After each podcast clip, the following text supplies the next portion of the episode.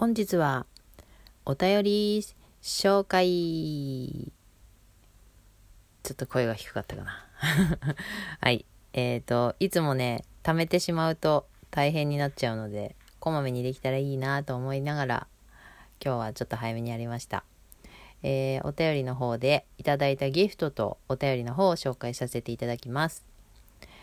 えー、ココさんから、おいしい棒いち、に、ろく、じゅう、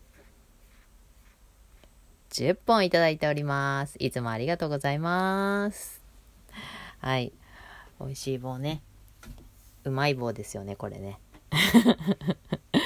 じゃあかえーとそしたらじゃああココさんつながりで、ちょっとこの先にココさんのを読みたいと思います。コミーさんこんばんは。コミーさんのお話聞いて不思議な気持ちになりました。今日夕飯の後、娘とコミーさんのこの配信の内容、とても似た内容の話をしていました。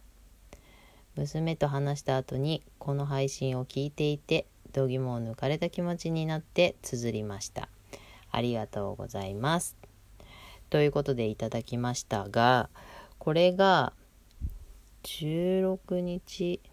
というふうになっているから間違いはないという、えー、投稿の後ですね。間違いはない。うん。自分で出した選択肢とか、選択肢とか選択したものとか答えとか、そういったものに間違いはないっていうお話をした後にお便りいただいてますね。あのうん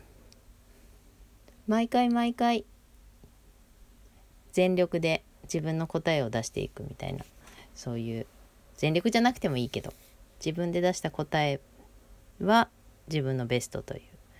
でベストっていうのはどんどん変わっていくよみたいな、そんな感じですよね。これは本当にこういろいろな小さなことから大きなことまで自分で選ぶっていうのがね、日々あると思います。うーんとまあ小さなこと、小さいかわかんないけど、今何飲みたいか、今何食べたいか、今日は何を着たいか、今日はどこに行きたいか、今日はどう過ごしたいかみたいな、そういう小さいことだとしても、まあそれがね、その後えー、本当はこれ今日着たいんだけど、でも今日はこっちにしとこうみたいな、こう我慢するっていうことが積み重なるとね、なんかストレスじゃないけど、そういう小さいものの積み重ねがあ良くも悪くも重なると大きくなるっていうのがありますもんね。うん、これはもう私も自分に言ってる感じがありますけど、まあそういうことをお話ししていたということですね。シンクロということですね。素晴らしい。はい。そして、えー、溝野さんからいただきました。これは黒金の概念ですね。おはようございます。いつも配信を楽しみにしています。今回のこの黒金の概念という配信、これは私のために配信してくれたのだと勝手に解釈し、ならばそれに何か答えなければと思い、今これを書いています。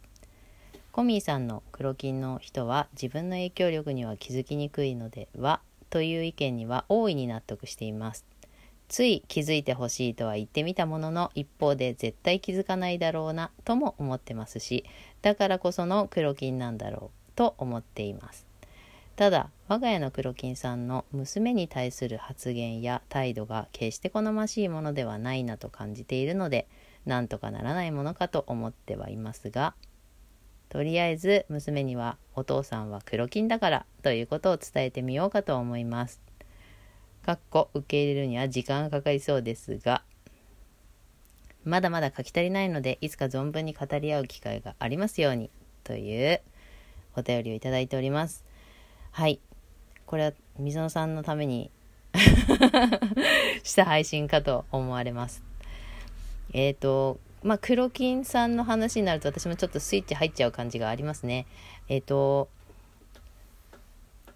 黒金さんのそのパワフルさっていうのは、まあ、自分が好んでああ好んで好んでるのかもしれない、その日を選んで生まれてきたっていう意味では好んでいるのかもしれないけど、まあこう意図して今今世で意図して黒金を選んだかって言われたらね、生まれた日でもう黒金だったっていうことだから、自分で選べてないという意味ではね、自分で自分のそのパワフルさをうまくこう使い切れてないということもあるのかしらとか想像したりもしますけど、うんと私が思ったことを言いますとね、そのもちろん母という立場でうーんお父さんが娘さんにどんなことを言うかとか、そういうのっていうのはやっぱ母親から見たらちょっとってなる時ってありますよね。で娘だから余計にかな、私は娘がいないのでうーんとちょっとその息子に対するものとは違うかもしれないけど、息子に対するその父親の言動だったりはちょっとそれはなって思ったりしたことがありました。うん、その時はすごくそう思ったんだけど、今思うこととしては、うんとね、その子供がどう受け取っているかっていうのが、うん、うん、本人にしかわからないというふうに思うんです。で、もちろんその時嫌な思いをするかもしれないんだけど、それが後々何かに、うん、発展する、つながる、何かのきっかけになるということがあるのではないかとすごく思うわけなんです。そういう意味での黒金、影響力、うんと、いいものばかりじゃなくて、いいなんか負の感じの方が、まあ、威力としては強いんじゃないかとっていう話も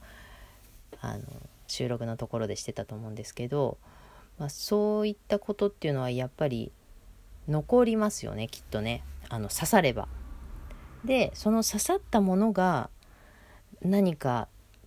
自分のこう違ったやる気につながるとか、そういったことが、うん、あるんじゃないのかなっていう、 そ, それこそ黒金のその影響力を与える人の仕事な気がしますよねまだこれがね、娘さんが例えば将来こういう風になりたい、こういうことをしてみたいということがこう見えてきた時に、そこの根本にきっかけになった事柄は何だろうかとか、そういうものをこう聞いていった時に、もしかするとお父さんの仕業の可能性が濃厚なのではないかとそんなことも思ったりしています、うん、そういう意味であの影響力っていうことだから、もちろんね、聞いていて聞き捨てならないこととか、そういうこともあるのかもしれないけど、うん、もうそれこそ黒金さんらしくあの影響力を振りまいている影響させているのではないかと思ったりしますね、うん、という感じで今度ぜひ語り合いましょう本当にあの黒金黒金ね、黒金の話をして、その自分がスイッチが入るということが分かって、あ、黒金に思い入れがあるわけじゃないんですよ、うん、なんかやっぱりその分かりますよね、なんとなくその影響力が強いなこの人はっていう、あ、黒金か黒金じゃないかは置いといて、なんか周りの人をすごく引きつけるなとか巻き込むなとか、そういう人ってあのいますよね。でうんともちろんね、みんながみんな敵じゃないですよね、影響力の強い人って。敵じゃなくて味方の人もいるから、でもうーん味方の人が見つかりにくいということもなくはないのかもしれないですよね。だからそういう方のその持ち合わせた強みみたいなものっていうのがこう周りに伝わらないっていうこととかもあるよなっていうのは、私すごくそこら辺がこう反応してしまう部分なんですけどね。なので黒金の話はもう本当に私の大好きな話というか、もうスイッチが入っちゃう内容だったので、収録のラジオにまでしてしまったということがありますがね。こういった話、黒金、あのライブをしてても私黒金ですっていう方も割といらっしゃいましたね。なのであちこちにいる黒金さんで、黒金さんは何にも、本人は別に苦労はしてないっていう方もいるでしょうし、本人がああ私黒金だったのやっぱりって気にしてしまっている方もいるでしょうし、黒金さんと深く関わっている人で、やっぱりあの人黒金だったわみたいなそういう方とか、まあ本当に黒金にまつわる話っていうのはいろいろとありそうですもんね。そういう話をまたね、ライブ配信とかでできたら楽しそうだなと思ったりします。はい、という形で、えー、お便りを時々こういうふうに読み上げたりしておりますので、えーと、読み上げ エヌジー の方はその旨書いていただければ読み上げませんので、お便りはぜひお気軽にお寄せください。えー、収録ラジオ、ライブ配信などで何か、えー、気になったことを、感想を言いたい、質問したい、こういったワードで話してみてもらいたいとか、そういったことをお便りでいただけたらと思います。えー、ラジオトークのアプリかブラウザからお便りができます。ということで今日も最後まで聞いていただきありがとうございました。また明日も聞いてくださいね。